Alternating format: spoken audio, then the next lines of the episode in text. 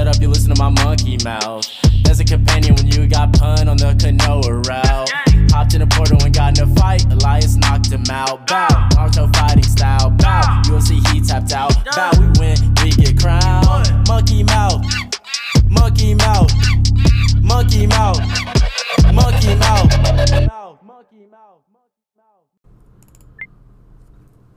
Alright everybody, welcome back to another edition of the Once Woke Up Podcast. This is Joshua as always, and today I've got with me Coach O, the one and only from Fact Fitness Texas. Dude, I am so happy I was able to get you on the podcast, man, because you've been such a positive influence in my life, and most of the people who I've had on at this point are like knuckle-dragging fucking comedians and shit, right? And like, uh, they're not able to contribute as positively as, as I might like. So it's really funny, but like I think you're going to have some really positive stuff to say. Um, I know that whenever I did some personal training, I lost like twenty-five pounds with you in like six weeks, and I got like very fit, and it's actually what got me oriented on my health. I mean, I haven't done as well as I would like, but like, dude, I'm definitely not five hundred pounds anymore, you know what I'm saying? I'm definitely holding it down, and, uh, and I think that I can really attribute that to like the work we put in with you. Um, I had some really, really bad memories with working out and stuff, and you helped kind of turn that around and make it to where I was able to like build a little reward system around doing it and like have some positive memories with it. And like, this is like, one of the first times I've been able to really thank you for the work that you put in with me back then. I really appreciate it like to this day. Man, well, listen, I appreciate you having me here. Um, I'm I'm excited for this podcast, um, and I wanted to uh, take the time out to say, you know, I thank you as well, because I get personally vested in all of my clients, and it was a joy having you uh, and, and training you and being able to help push you. And uh, everybody is unique and different, and, and, and takes a different touch. So, uh, I, to say the least, man, I really enjoyed the time together, and, and to see you keep it up after was was even more impressive. Well, so I had gotten down to two sixty-five. I'm floating around two ninety right now, so I've gotten up about twenty-five pounds. But it's like it's literally sodium, fucking carbs, and sugar, bro. It's literally like, I swear to God, if I cut those three things out, I'd drop that twenty-five pounds in like six weeks. Um, it's so ridiculous how, how much that influences uh, the the weight. Like, because the sodium makes you retain the water, mm-hmm. and uh, the sugar is just, just all around bad. But like, it's sweet tea and potato chips and salsa, bro. It's like my fucking downfall, bro. It really is. We gotta get you some new go-tos. Yeah, man, we really do. We really do. So uh, I've I've done well with my uh, with my sweet tea actually. Now I do like almost no sugar in my sweet tea. Mm-hmm. Like, the other day I even, like, took a sip, and I was like, fuck, this isn't sweet at all. Like, might need to, like, might need to start putting some more sugar in this. Um, and now I don't, like, munch potato chips all the time. Like, I don't get this, like, flavored potato chips. The only time I'll ever get them is if I get tortilla chips, and I'm eating them with salsa. Mm-hmm. But then I'm, like, usually salting that shit up. So, like, it's, like, it's still bad, man. It's still bad, but, uh... To, to say that I'm doing as bad today as I was whenever we first got introduced mm-hmm. would be a fucking falsification. I'm definitely doing much, much better these days. Yeah, no. I'm, I, I, I can see it, and I can hear it in your voice, too. Mm-hmm. Thank you, man. I appreciate that. So the, the workout that I've been doing recently, uh, well, really, like I say recently, like for the last forever now, um, is the Saitama workout. Are you familiar with anime at all? Watching no. Anime? Uh-uh. Uh, so there's a there's an anime called One Punch Man. Okay. And the main character's name is Saitama, and he's like just like Goku level strong. Like literally finishes everybody with one fucking punch. Like he's like bored with it type shit. Uh-huh. And he takes on this like super powerful apprentice who's like, how do I get as strong as you? And he's like, all right, this is what you do: one hundred push-ups, one hundred sit-ups, one hundred squats, ten kilometer run every day, and like. Like, it's not even that fucking hard, dude. Like, we're fucking superheroes, bro. Like, that's how I'm supposed to get as strong as you. But, uh, so I'm not quite able to do that. Um, but I do one hundred push-ups from my knees, mm-hmm. one hundred crunches, and one hundred body squats mm-hmm. every day. And I'm able to do that every day pretty effectively. Uh, and, like, uh, I can feel my form getting better. Like, I can feel, like, the right muscles developing to the point where I can actually, like, do the push-ups the right way. Mm-hmm. And, like, the squats the right way. Like, I, like, it's neat. Doing them that long, like being able to like feel the difference in how like I was compensating in weird ways for like not having the right strength to do that mm-hmm. stuff the right way. Tell me about that run. So uh, what I so what I do is I do an hour of cardio. I do okay. I do an hour power walk.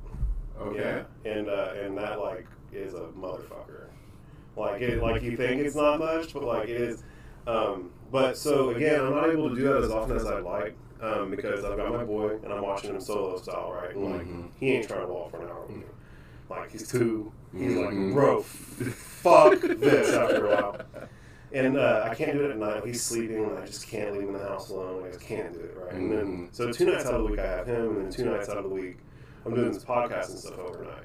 And so, like, really, it was, like, three nights out of the week where, like, I can go and do it overnight when I'm not, like, thoroughly occupied. The only other time that I can realistically get to doing it is if I, like, wake up at five in the morning and go get it done before I go pick up Theo in the morning. And, like, I have a crippling video game addiction to serve, my dude. Like, I, I fucking am playing Ghost of Tsushima right now, and I'm like, let's get this fucking podcast over so I can go fucking play some video games. So, you know, and, but I, I do do it three days a week every week, and they're usually... like, right in a row. Like, I usually have to do them all in a row, which I wish I was able to break them up. Mm-hmm. But instead, it's, like, one after another. And, like, by the third day, I, like, have blisters on my feet. Like, every time I'm like, fucking wow, this is rough. But I do it, and I've blown through, like, several pairs of shoes doing it. And, uh... So how do you find time to set your fantasy football lineup? Oh, bro, uh, like, I, I can say this because I can say this because I know that my fucking friends don't listen to my podcast. I don't. I don't give a fuck about football at all. I would like watch mixed martial arts and anime. Yeah. It's M M A and anime, straw hat and a fanny pack. Dog. That's the lifestyle I lead. Fantasy football, uh, I've been doing it for so long that like I can just pull up the numbers and like pull up like ten articles and like have a pretty fucking good idea of what I need to do. Mm. Um, like I probably made some mistakes here and there, but like you know, I, I feel pretty good about my team and. Uh, Yeah, so it's just real, real easy for me, and it's not something that I can invest a lot of time in. The thing that I put more time into with fantasy football is talking shit with my friends. Like, we've been doing it together for like twelve years, and we have the most absolutely vicious fa- fucking group chat going. Like, I swear to God, if there's ever anything that will prevent any of the guys in, the, in that group from getting to positions of actual prominence, it's the contents of that chat. Like, I swear to God, if I were trying to be president, like, some weeb is going to go and nab those files, and they're going to be like, look at the shit Josh said. And it's going to be like, I said those things, and holy shit, wow, it looks really bad in quotations. Like, whoa, oh my God. Oh, man, that's hilarious. So, last year, so I understand you're not in fantasy football this year, but you get what's going on. Uh, last year, the guys, because again, I'm not super well prepared, right? Mm-hmm. Uh, the guys talked me into drafting J K. Dobbins, my fourth round pick, and J K. Dobbins had a fucking blown out knee. And he was listed as questionable in the app, and like the guys knew, like I was just going off what was in the app. Mm-hmm. So a normal human who doesn't invest fucking lifetimes of effort into this shit, I just like show up and like, we're gonna do it. And uh, I was so like, God honestly mad.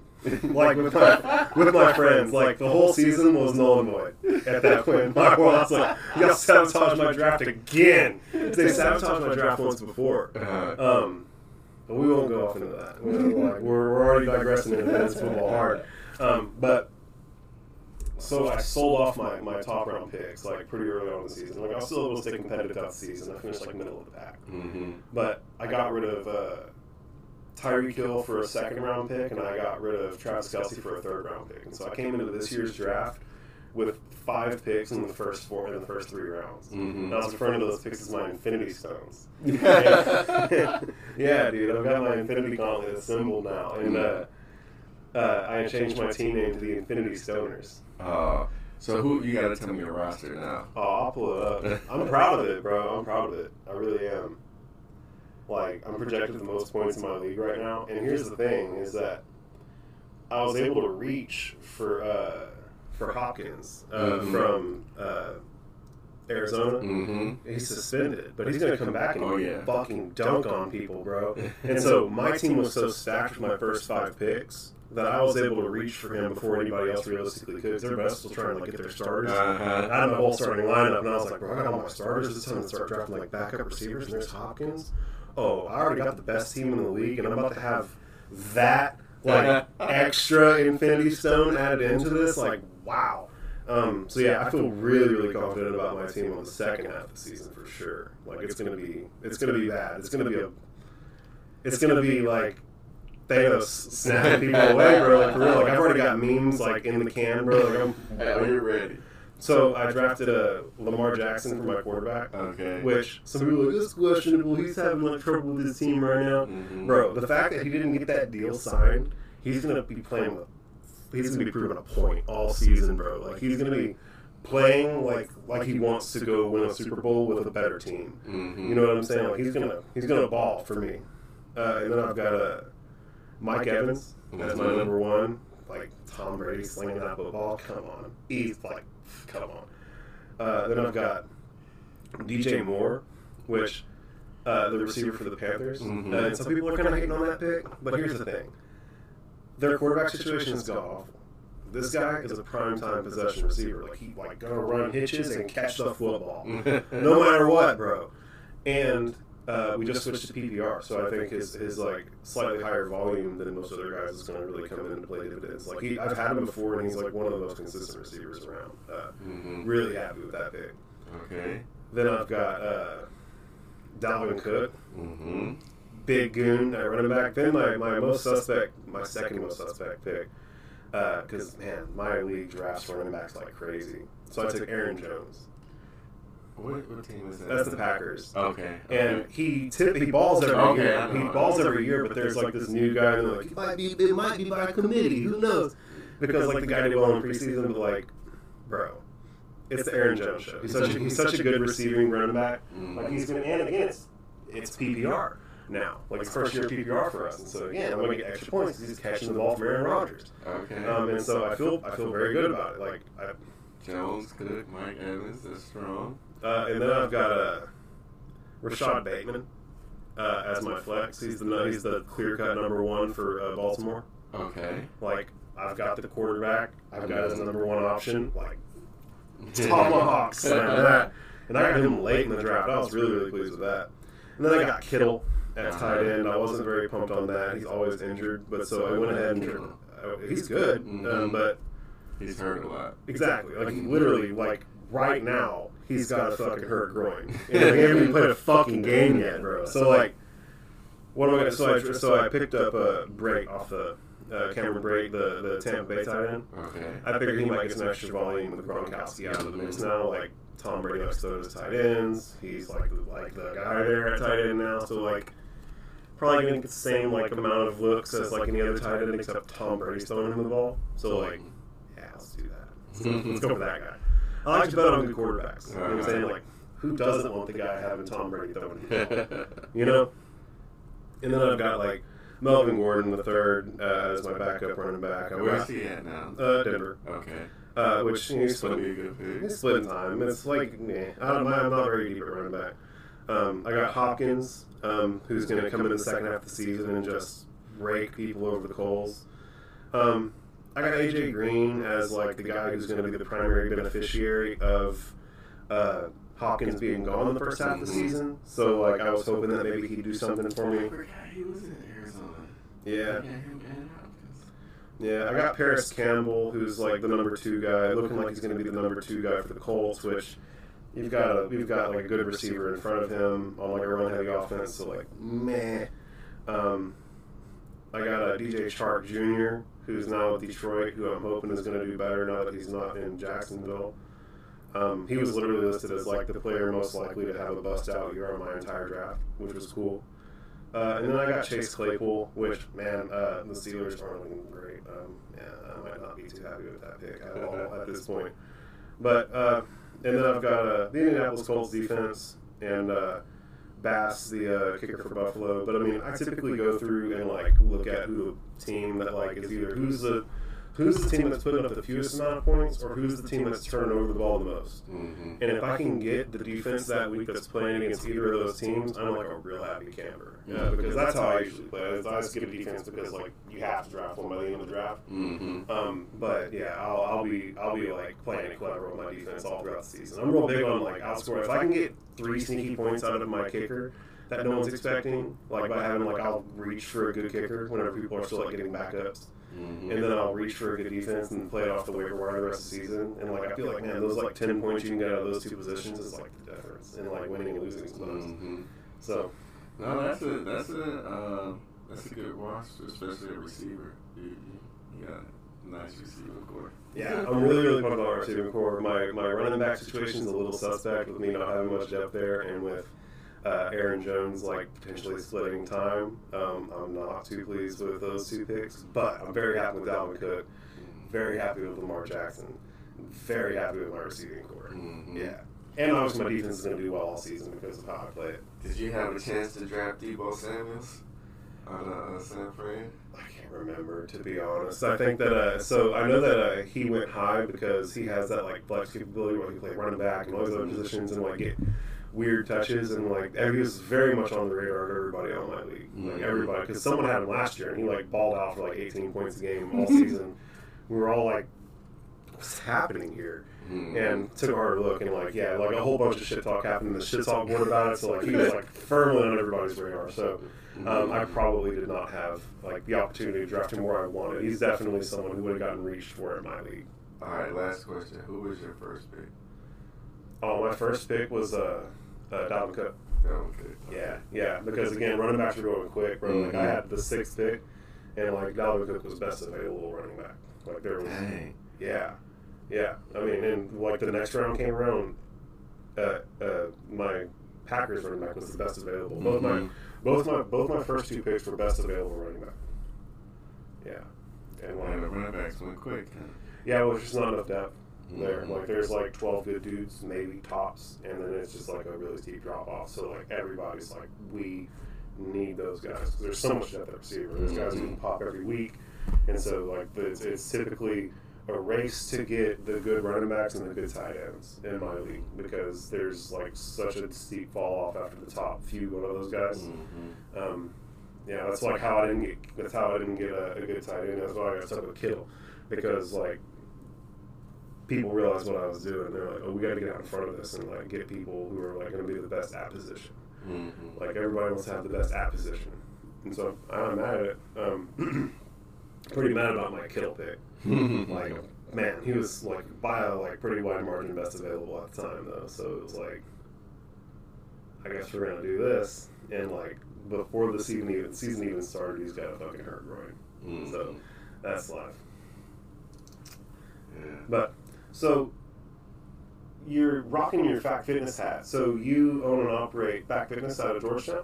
That's correct. So how long? So you used to have a spot. A smaller spot, right? And then you then you went over to the spot that I started. And I was like, was I literally the first person you were, you were personal training over there?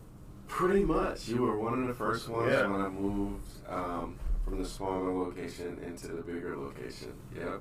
So what would be, like, if you were to just sit back and think on it, what, what would be, like, your guiding principles that have led you to, like, because obviously you're very fit, you have, like, a successful gym, like, you got a big, nice truck. Like, everything's, like, it, you, you've got it going. What would you say, like, the, the guiding principles that have got you there are? So, I say there's a few. Um, one thing I like to say is keep the main thing the main thing. So, for me, the to, to run a successful business, I have to get results from my clients, right? So, setting up um, the system and setting up the business and what we do and how we uh, uh, deploy the various skill sets that we have is with the goal in mind of getting results for the client. So that would be number one. Um, it's just actually delivering on the promises, right? Exactly. Like, we're going to get you results. And so the number one thing in your mind is if you're going to make that promise, you have to, like, focus on delivering on that. Yeah. Dope. Uh, so that that would be number one. Um, number two would be, like, um, discipline and consistency, um, making the stuff that uh, you necessarily don't like to do, making yourself like it, find a way to like it and to do it anyway, um, and being consistent. Yeah, like I'm certain like paperwork, weird stuff, licenses, yeah. all the little stuff that like no one ever thinks about and that like drags you down. Like you get you lose an entire day to go into the courthouse and fill out a piece of paper. Like no one ever wants to do it, but like that's what legitimizes you. Yeah, and then number three is consistent consistency. Like, stay consistent. Uh, consistency will will uh, outlast and, and win over lack of motivation. So, you know, people as humans, we jump in and out of being motivated with stuff, but if we can't stay consistent, you know, that consistency helps also bring back that motivation.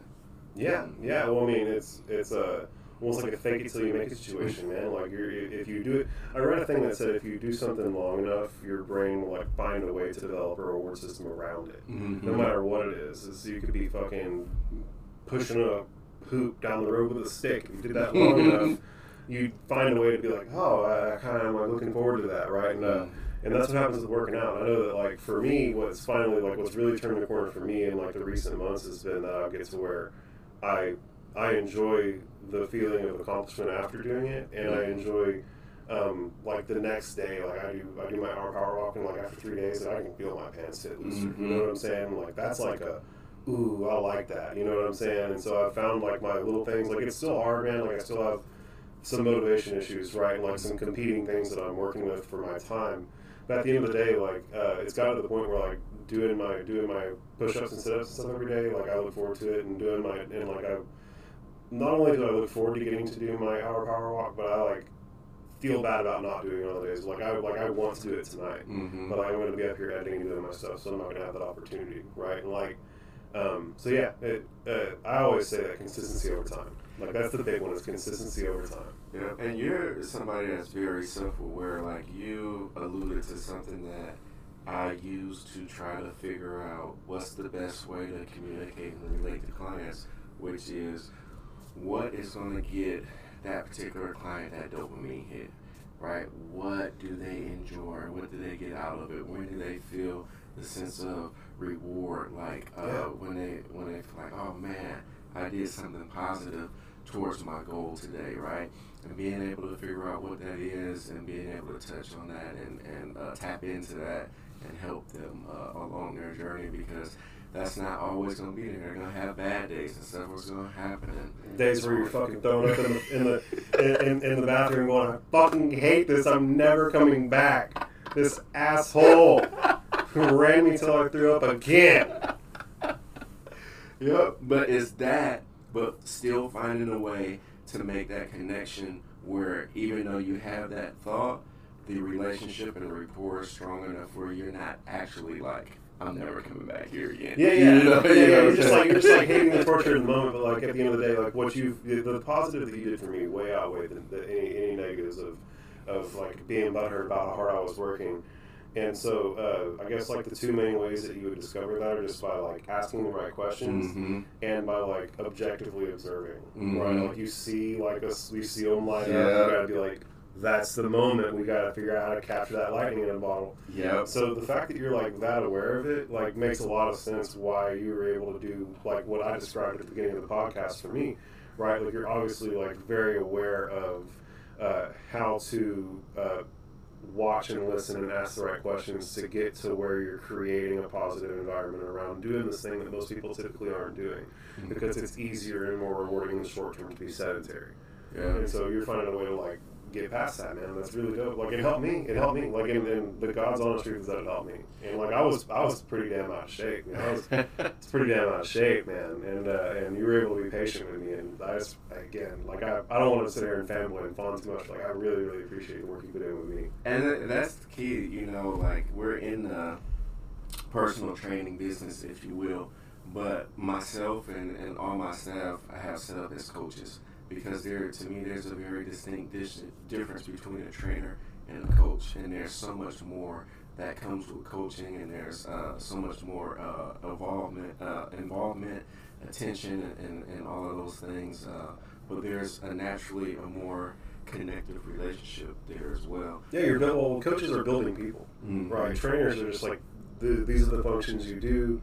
At X times, and like this is the path, right? And like they're just kind of there to illuminate the path. Whereas coaches, I think, typically take on a more active role in like caring for someone personally, right? Like, yes. dude, I want to see you succeed personally, and like we're gonna put in that work to make sure that we get there together. Absolutely, and that was absolutely the vibe that I got the whole mm-hmm. time I was there. I mean, I like I again would love to. I mean, I still have membership. I would just, I just. I just and I love the sport, but uh, you know I'm just doing it at home now. You know what I'm saying? I've gotten to where I figured out my little routine where I'm able to do it at home, and like your gym, like ultimately, like really served its purpose for me. Mm-hmm. So, Coach O's key to, keys to success are: number one, follow through on your promises and deliver. Mm-hmm. Number two is be disciplined. Mm-hmm. Number three is be consistent. Yeah. that's a solid list, man. You know, and I, I really do believe that, like, if anybody hears that and follows through on that, they're gonna like get there. You know what I'm saying? No, absolutely. And I think you can apply that to pretty much anything. That's a lot of the message that I give to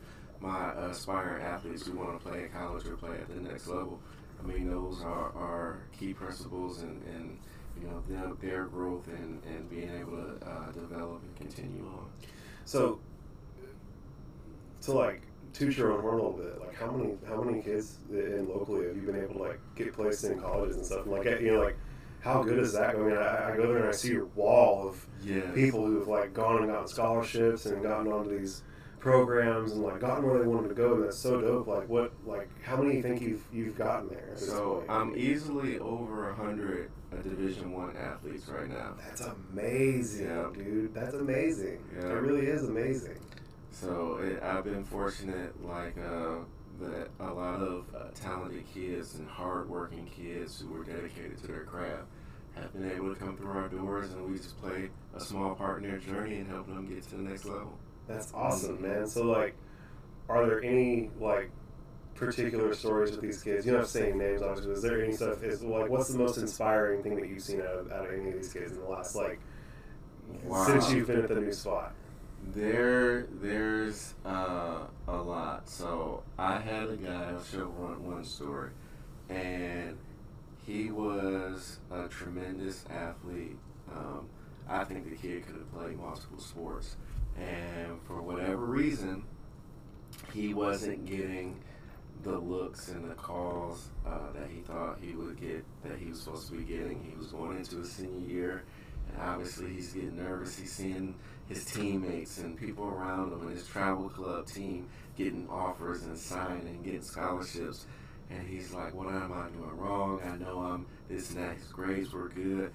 And it was the mental part of, hey, stick to it, don't worry about anything external, you focus on you, you do what you do every day, you come, you show up, and when you have an opportunity to get in front of, you know, coaches, uh, you show out and show them what you, what you got. Believe in the process. Yeah. Man.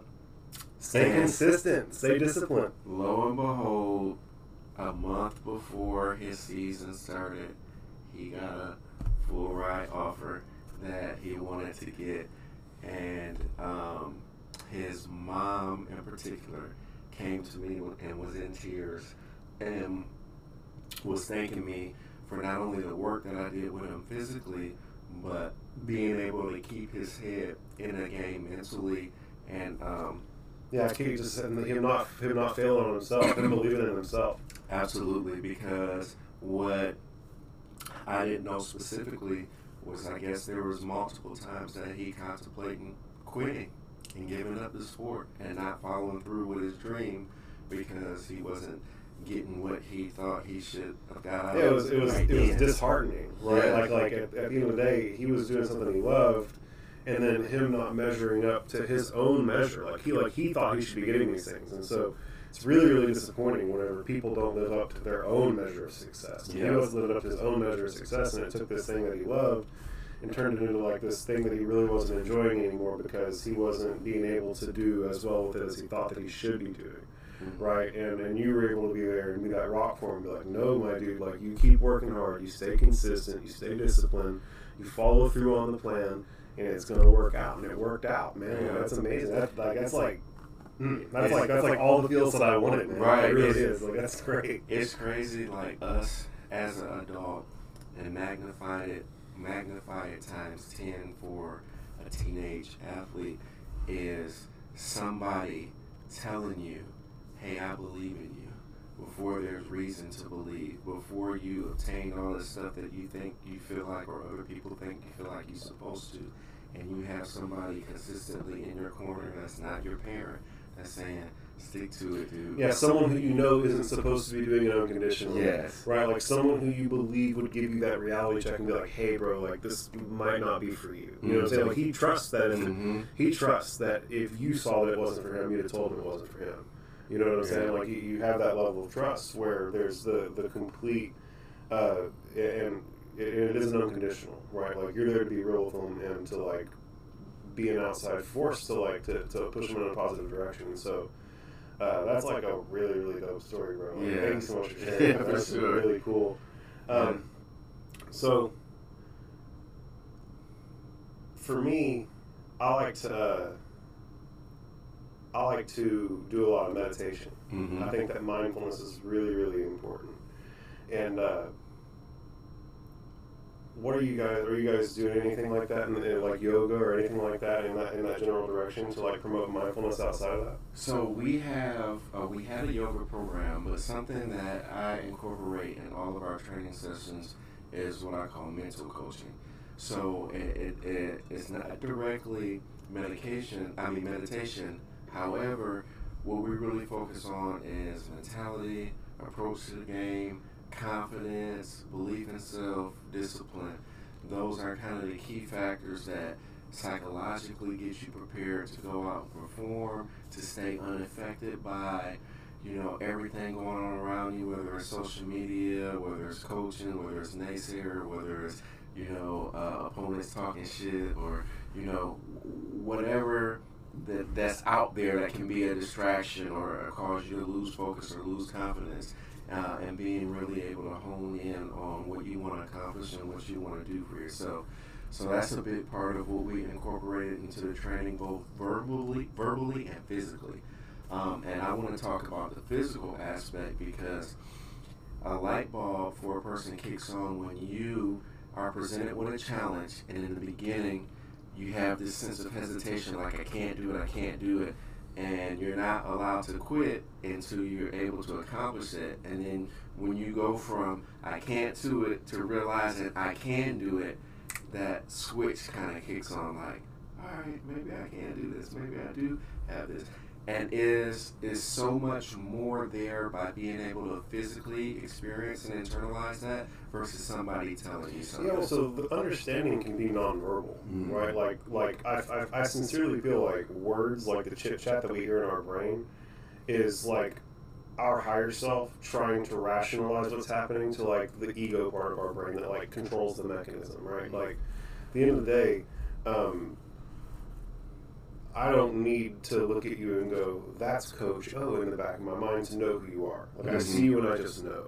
You know what I'm saying? And whenever you can create a truth that just, like, impacts suddenly, mm-hmm. like a joke. Like, like you know, someone tells you a joke and it's like, ha ha! Oh, there's, like, a spontaneousness to it, right? Uh-huh. And there's something about that, like, spontaneous occurrence that really matters, right? Mm-hmm. Like, it's more difficult to create that spontaneous occurrence with words.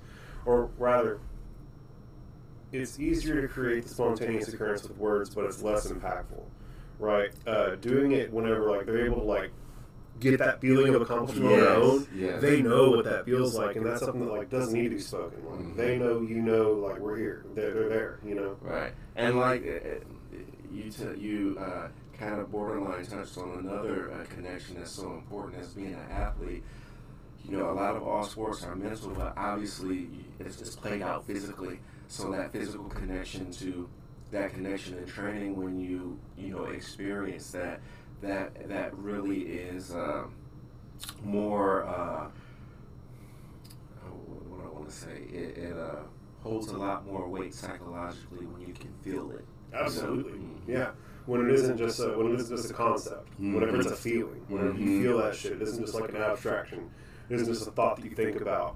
You know, it isn't like someone who's never felt pride thinking about the concept of pride. It's someone who's proud. Yes. You know, it's it's a, it's a different feeling. And uh, one of the things that I really like, which I was talking about, is like the consistency over time and like discipline.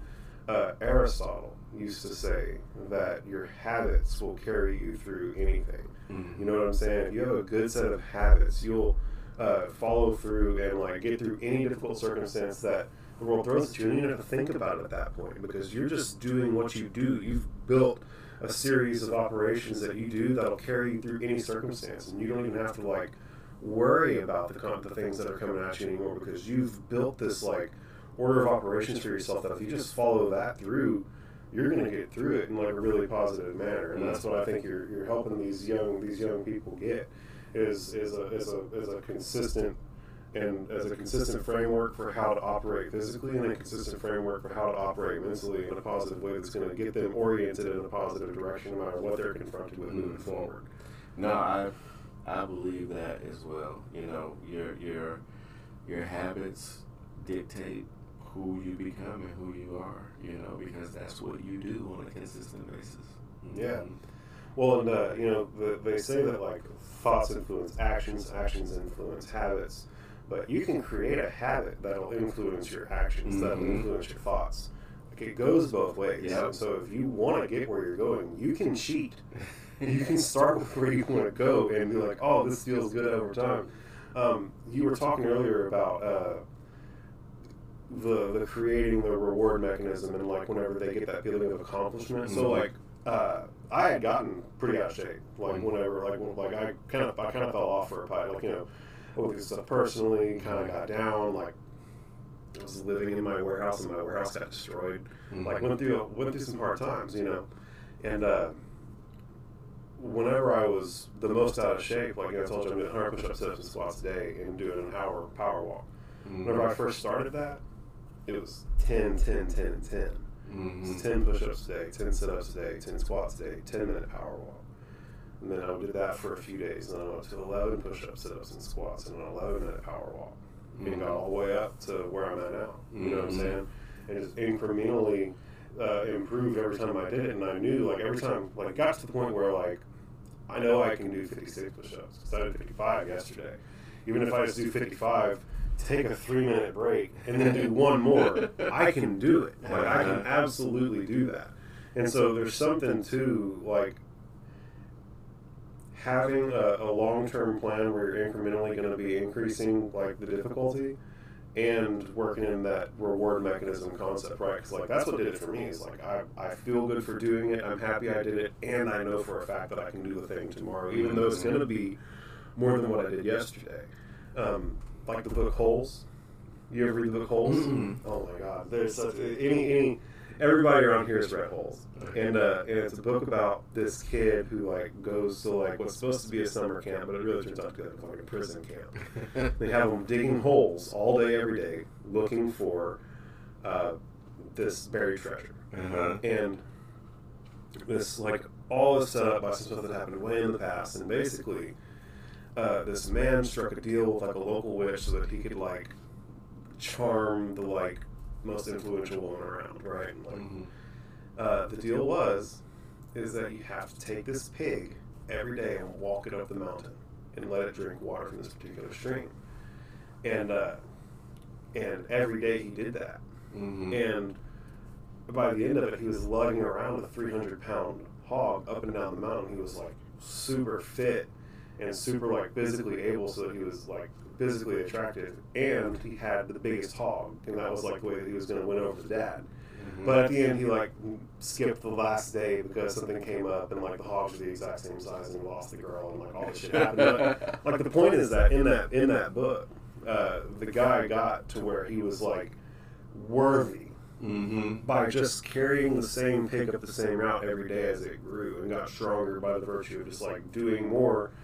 But was doing the same every day. And it was just a, a slightly heavier weight that he was carrying every day. Mm-hmm. And so, like, this this process that we're talking about has been, like, identified in, like, works of fiction and nonfiction, like, across the board. Like, there's something to it, right? Like, all these things that we're talking about, whether it be the, the, the orientation that they talked about in Holes, or whether me doing my push-ups and sit-ups, or you doing what you're doing with your students, it's all, like, oriented at this same...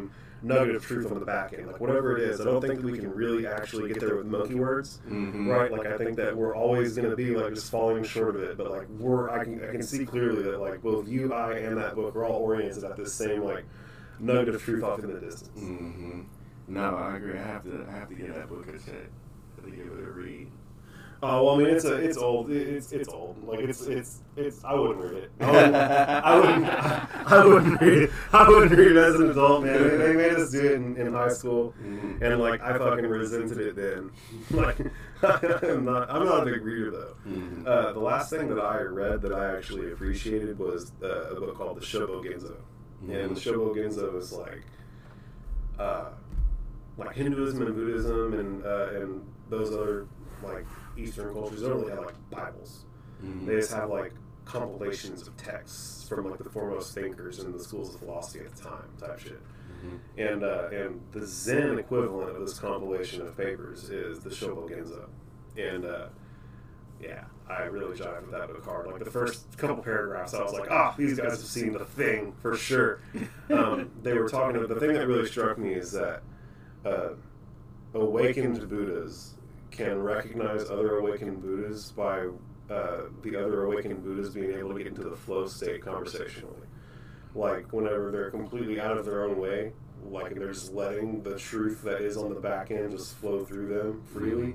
That's how you can tell someone's like been there and seen the thing, right? Mm-hmm. Because they're not having to think about it. They're not lying. They're not processing anything. They're just letting it flow. Mm-hmm. And uh, that's how I like to think I am. But also, you know, I'm having to do a podcast, so you gotta like think about some stuff over here. And there. Like, uh, this one, this podcast in particular, can get pretty crazy. Um, we're keeping it kind of mild because you, cause you like coach kids, and like I'm trying not to get Coach O canceled. My right. God. This is the first recording I've ever done where I was like having to be considered of potentially worrying about getting somebody canceled. I'm like, man, well, I, I love Coach O. I don't need like his next D one athlete to walk out because Pun's talking about talking to God on D M T.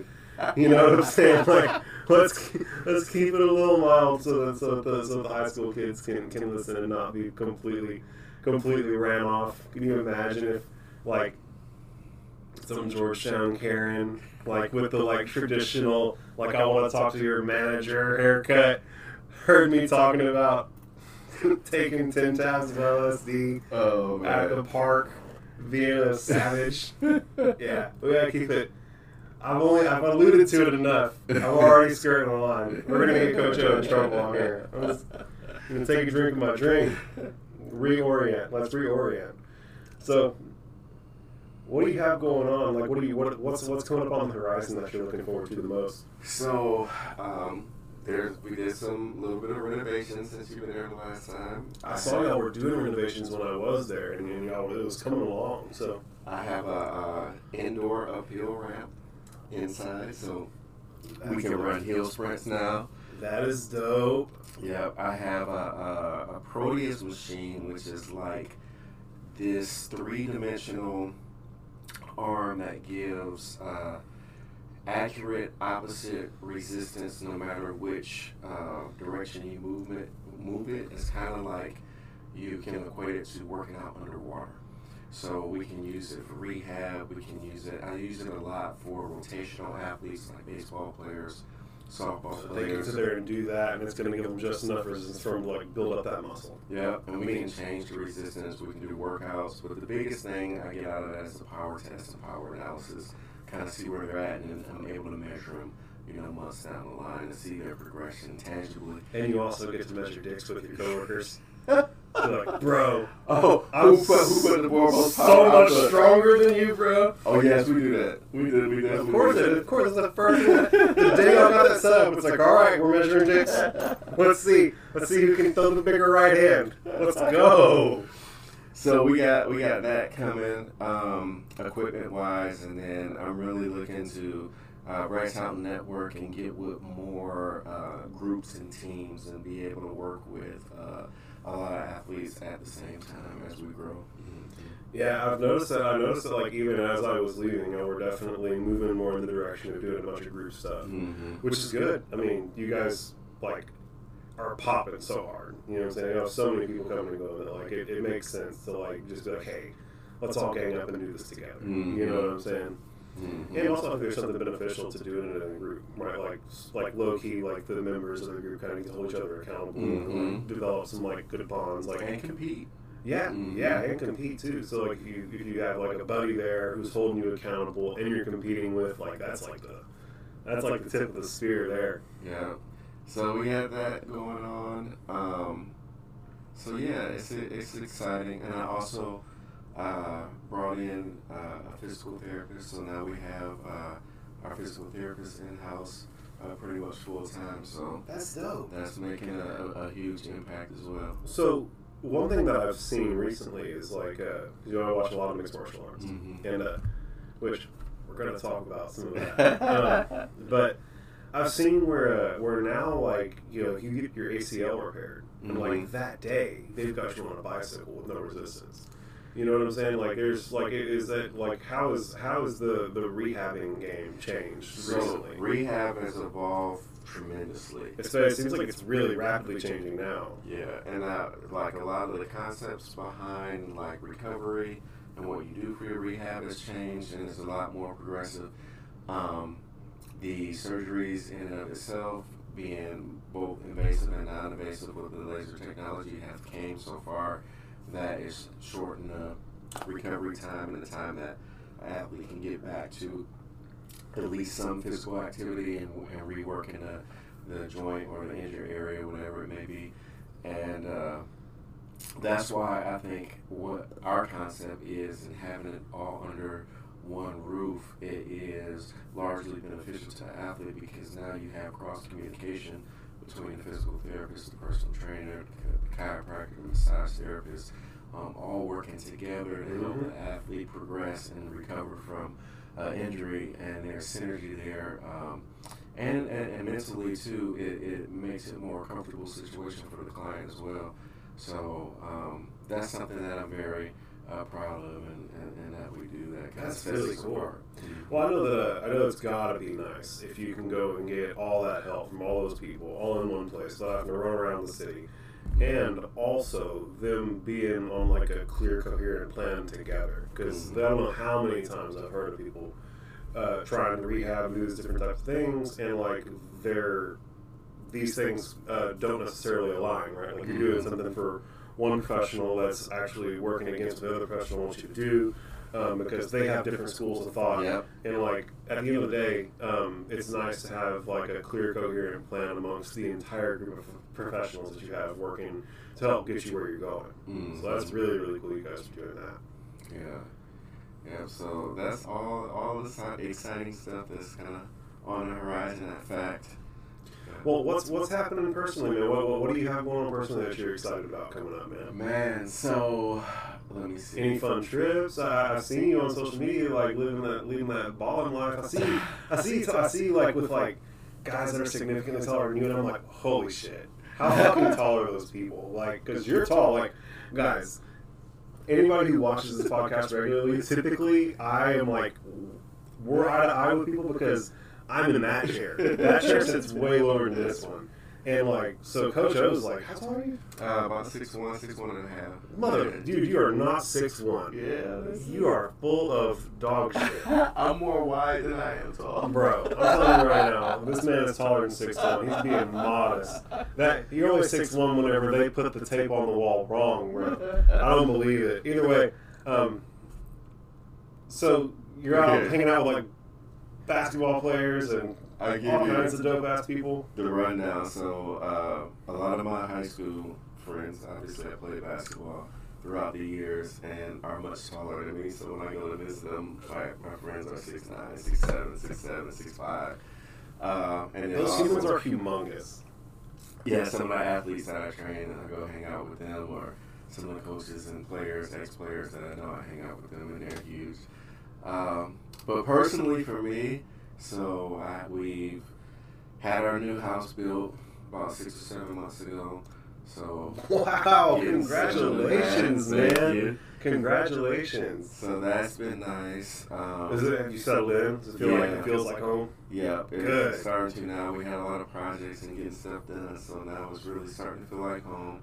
So that is probably the biggest change, and then just watching all my daughters grow up and and um, hanging around them is, is, is been fun. Dude, I uh, I feel that, man. I uh, I'm a family man. Like I am family first. And like I was telling you earlier, I won't send my son to daycare because mm-hmm. I'm here. Like, why would I do that whenever I get to spend time with him? Mm-hmm. And uh, like I'm so like I want to spend every second with my boy now, because I know that eventually he's going to come of age and the state's going to be like, all right, he needs to go to school, and I'm not going to have him no more. You know what I'm saying? It's going to be like in the evenings and like whenever. And so like I just have pretty much put most of everything aside so that I can spend this time with my boy right now. And uh, I know it's incredible watching him grow up, bro. My bro Theo, you know, watch out for Theo. Theo's going to be an all. will say that. Like, he's such a goon. I love that boy so much. It's so insane. And uh, he's like in the like ninetieth percentile of size in every direction, but like his B M I, he's in like the forty-fourth percentile. Like he's like not chubby at all. Like, he's just like big and stout and like already has like the V going on. Like he's like a he's a goon. Like I'm telling you right now, I want to get him in wrestling, uh, mm-hmm. but I don't know when the appropriate age to do it is. Like, I think that, like, probably, like, nine to eleven is probably the right age. I don't want to get him on it too early where whenever his brain really starts popping and he really starts wanting to do cool stuff, he's going to be like, well, I've been doing wrestling and I want to leave that now. Like, mm-hmm. man, like, I want to catch him right at that moment whenever he's like, oh, I want to do something. Mm-hmm. And I put him in it because ultimately I want wrestling to be the diversion from football. So, I would say first grade. So you think first grade? Six, seven, six, seven-ish, somewhere in there. Um, get them introduced to it. Yeah. Mm-hmm. Okay. I'll, th- I'll, I'll think on that. Because I'm telling you, everything has progressed so much now. Nine, ten, they're already in club wrestling. Like the the serious wrestlers are already in club wrestling and been wrestling since they were with Tykes and yeah. Mm-hmm. Well, so you know, I'm not I'm not worried about like turning him into a world champion. I just want him to be able to go and like do something physical and like be a be a young man, like mm-hmm. compete physically, try and dominate, get dominated, like do the thing. Mm-hmm. Um, but I'm telling you right now, my ass has C T E, like, bruh. The other day, I tried to walk into the kitchen and grab my phone like six times. Like, it was shameful. I was so ashamed. I was like, wow, I'm so upset well, that my brain doesn't work right now. I have a funny wrestling story. I don't know how many times I've told this, probably not very often at all. So, in high school, obviously, I played basketball and football. Those were my main sports, and I, and I was, was pretty good. So, freshman year, I said, I'm going to try out for wrestling, right? Never wrestled before, ever, never, never put on a uniform. Your ass got dropped on your head. No, so I put on the wrestling tights. All right, let me see what you can do. They put me in the, in the in the thing with this kid. I don't even remember who the kid was, but he gave me a wedgie so hard, I was done. I didn't come back to wrestling practice the second day. I was like, that was uncomfortable. I'm not doing that again. Bro, I, I, I felt I was done. That was the, the start and end of my wrestling career that one day. Bro, let me find out if me and you ever get into a scrap. I'm giving you an atomic wedgie, bro. I'm like, Coach O's big, humongous son of a bitch gonna beat my ass. I got wedgie, boy, get him, get him out of here. Walk you right out to the truck with a wedgie, boy. I didn't even think that was legal. Oh. I don't, I don't know if it's necessarily legal. I just think that they like were letting you fucking get dog off at practice because they're assholes. Our coaches used to, uh, the way we would sell beef is they had a towel uh-huh. and they had it wrapped in tape, and they'd have the entire football team circle up around a wrestling mat. And they'd put two people with beef, fight over the bone. Whoever gets the bone wins. Shut up, don't hear about it no more. Bro, well, some hellacious fights over that goddamn bone. Um, one time, me and uh, me and this, sometimes they would do it as a, as an activity for like they would make like random people do it so that like they could slip into like real beefs. Mm-hmm. And like it was like we weren't like intentionally making those two fight it out. We were just like picking randoms. So, mm-hmm. Like it plays real stupid with mm-hmm. us, the coaches, mm-hmm. and they were just letting people hash out their beef, bro. And uh, One day, uh, we didn't, me didn't have any beef, but me and this other big old humongo boy, Aaron Gonzalez. Aaron Gonzalez, humongous. He's one of the rare Mexicans that's just like, what happened to you? Like, y'all supposed to be tiny, and you're like, six of y'all. Like, like, did you eat your triplets in the womb? Like, what the fuck happened to you? But, so he's one of those, you know, ones. Mm. Big old beanhead, big old hands, like, just corn-fed Mexican cats. Uh. And, uh, bro, we fought over that bone for like ten minutes and we ripped it in half. And they're like, all right, it's draw. Next. Next. Um, but yeah, we ripped the bone in half. That was a, that was a pretty, like, that's crazy. Like, two guys didn't have any beef, had to go in there and fight it out for no reason so that they could let the next guys who had beef fight. We wound up ripping the bone in half. They had to go make a new one for the next fight real quick. Oh, man. Some crazy stuff happened in football, man. Football, football's like those those locker rooms, bro. Locker room yeah. talk. I, listen, I get in trouble to this day for locker room talk. Like the, the line between like healthy banter and shit talk and like camaraderie and like actual heinousness is so blurred for me. I hurt feelings every day. I'm like, come on, man. That was nothing. I was, bro. It comes time to talk shit to people and like. Bro, a hundred things line up in my mind. Now, if, like, like if I'm ever having trouble, like you see me like not talking, it's because I'm like filtering through a million fucking things, bro. Especially if we're just talking shit to one another. Oh god, damn! This is this fucking thing. My my dad was a foreman uh, in the, in like a union and like was a construction worker, and all they did was talk shit. Mm-hmm. I'm convinced they didn't even work. They come home and just talk shit to me and my brother. It's me and my brother that was sharpest tongues in the whole school. I got voted most wittiest my senior year in the whole school. Mm-hmm. My brother got voted most wittiest in the whole school this senior year. One year after another. Oh, and so, like, my dad's a menace. And uh, I don't know where I was going with this. I was just talking shit. Oh, uh, and so, yeah, people being soft, man. I like, bro, like, that was, like, item sixteen in my list. Like, I was like, that's too mean, that's too mean, that's too mean, that's too mean. All right, this one, this one. Let's try this one. You're like, yes, hurts my feelings. I'm like, bro, fuck that. I'm in the Monkey Mouth podcast studio, so I can talk all the shit, and I can never get canceled. Whatever, bro. It's like, I'm too, I'm too rough around the edges for, like, my social circle, bro. Like, we're country boys, so, like, I know that, like, twinks in California are going to hear this and just be like, wah! Screeches and purple hair.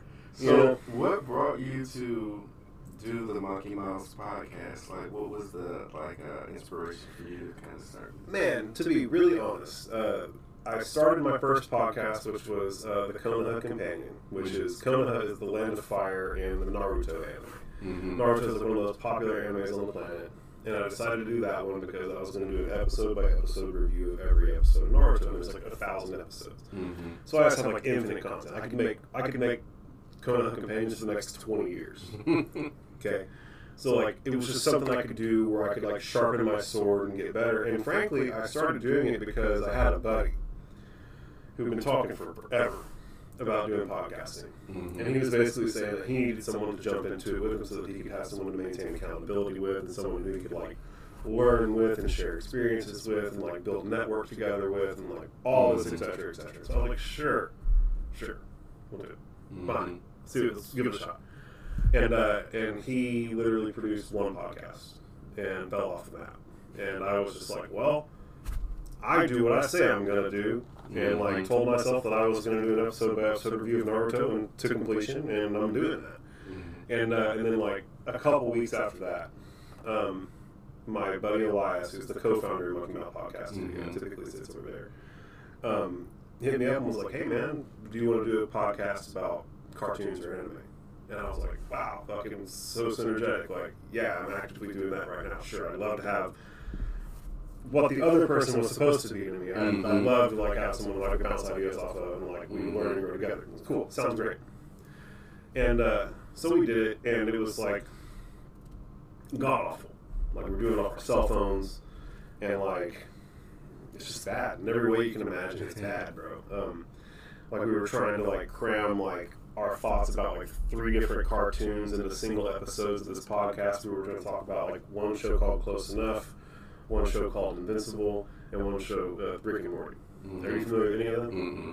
So Invincible is just like a really like hellaciously bloody and like brutal like superhero comic book that's been turned into a, a T V show. Mm-hmm.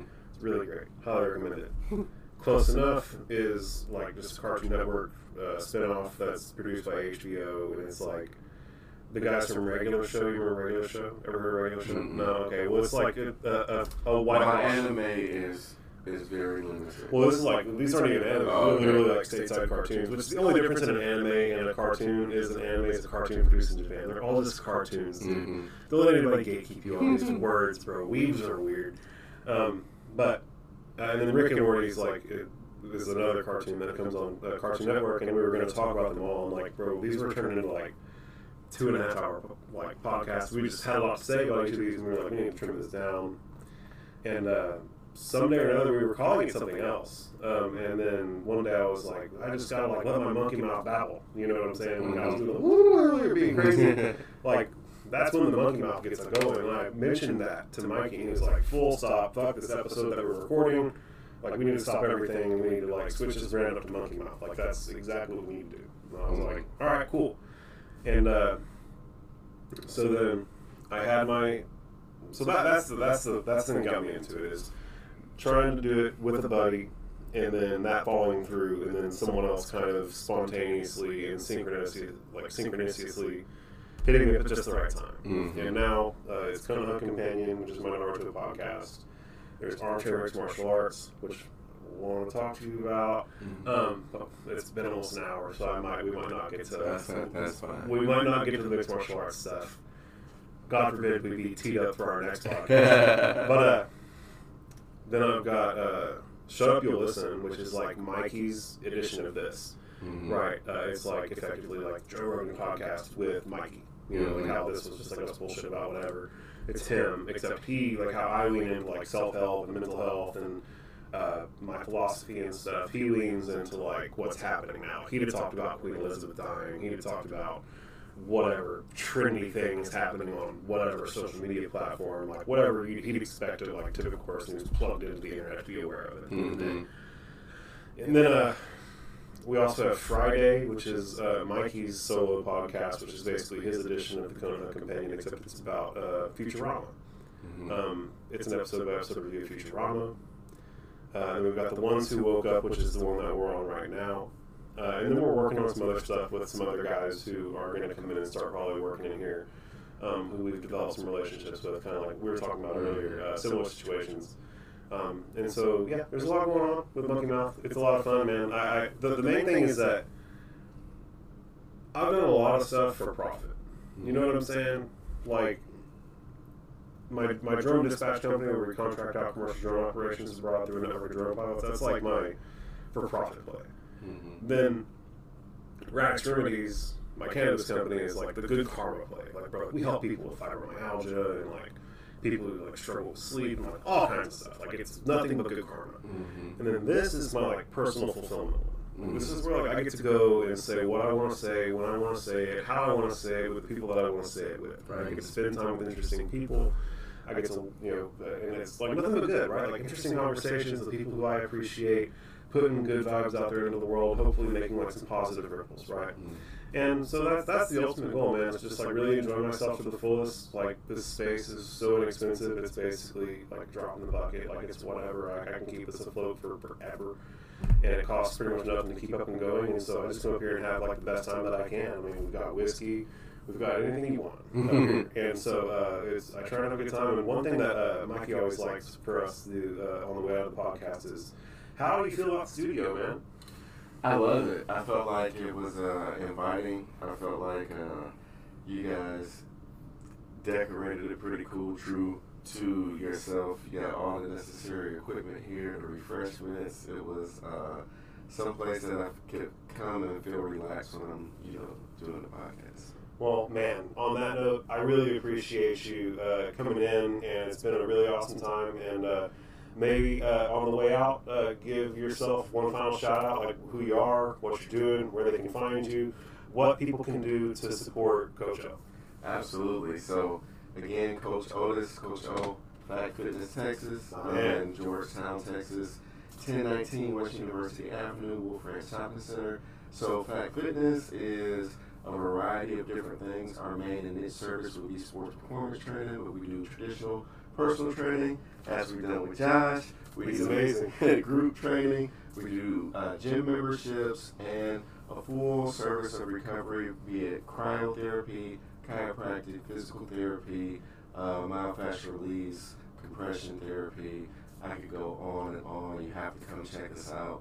Uh, we also have a variety of modalities, a basketball court, turf field, batting cage. It's an incredible facility.